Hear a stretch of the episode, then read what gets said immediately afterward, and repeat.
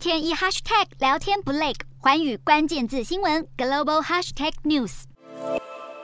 Cron BA. 点五变异株在日本肆虐，疫情迅速扩散，全境单日新增确诊二十号冲破十五万例，大幅改写十六号才刚创下的十一万例纪录，刷新历史新高。东京都二十一号更首度突破三万例，医疗警戒回违四个月再度上调到最高级别的红色警戒。南韩疫情同样再度反弹，从十九号起连续三天单日新增突破七万例，而在澳洲十四号起短短七天就有超过三十万人确诊，因为新冠肺炎住院的人数飙升，预估很快就会创下疫情爆发以来的新纪录。当局再次建议民众戴起口罩，并呼吁企业让员工远距上班。中国深圳市十九号通报新增十九名本土病例，创下本轮疫情最高。疫情再起，富士康又绷紧神经，就怕再次被迫停工。欢迎询问林敏轩综合报道。